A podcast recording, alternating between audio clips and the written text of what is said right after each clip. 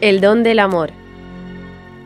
Con el doctor Javier Ross, profesor del Pontificio Instituto Juan Pablo II, en su sección española.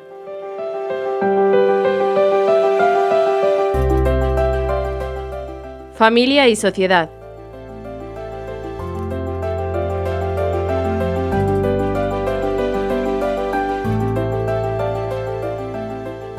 Toda una sociedad que está montada en alguna medida a favor del individuo, a favor del haz lo que quieras, a favor de la emoción, a favor del momento, del instante y por tanto que dificulta, no creo que quepa decir en contra de la familia, aunque muchas veces se percibe esto, que dificulta la vida familiar. Hoy en día tenemos espacios para vivir, tenemos hogares que están preparados para familias eh, muy reducidas, hogares muy personales. Cuando debemos acoger al anciano, al niño que llega, al discapacitado, nos encontramos con grandes problemas.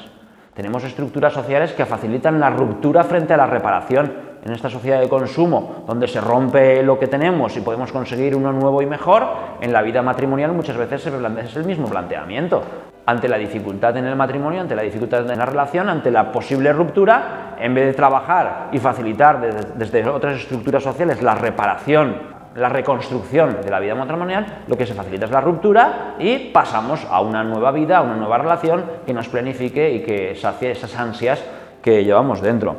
Eh, tenemos eh, constantes dificultades en la autonomía educativa, hay un constante ataque a la autonomía y a la libertad de las familias para educar a sus hijos conforme sus principios.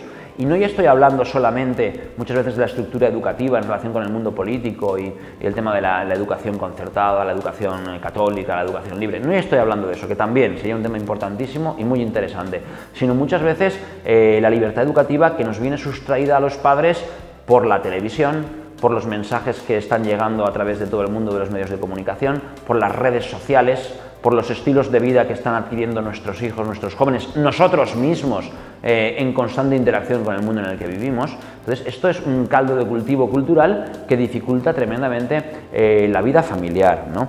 Eh, como, por ejemplo, todo el mundo de las subvenciones y de las ayudas estatales van dirigidas al individuo, la familia no es un sujeto social de derechos. Hoy en día la familia no es un sujeto social, la familia no existe.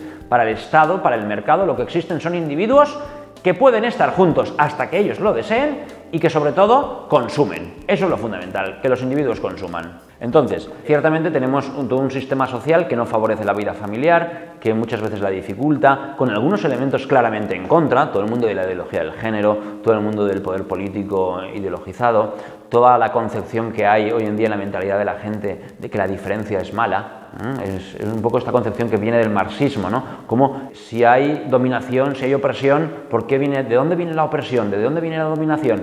Hombre, de la desigualdad, si hay desigualdad, el que está arriba se aprovecha del que está abajo. ¿Y de dónde viene la desigualdad? De la diferencia. ¿Por qué hay desigualdad? Porque somos diferentes. Como somos diferentes, hay desigualdad y al final hay opresión y dominación del débil. ¿Qué tenemos que hacer si queremos acabar con la opresión? Ir a la raíz, acabar con la diferencia. Y esto está hoy metido hasta la médula en la cultura actual a todos los niveles, todo el tema de la ecología, del feminismo, de la ideología del género, todo está detrás, detrás está esto, la uniformización de las personas, porque se piensan que uniformizándonos, que haciéndonos a todos iguales, que pensando todos igual, acabaremos con la dominación, cuando al final esto no es verdad. ¿Por qué? Porque la diferencia, la diferencia es la posibilidad de la desigualdad y es la posibilidad, por tanto, de la donación, de la entrega del servicio. No hay una necesidad que lleve a la dominación desde la diferencia. No.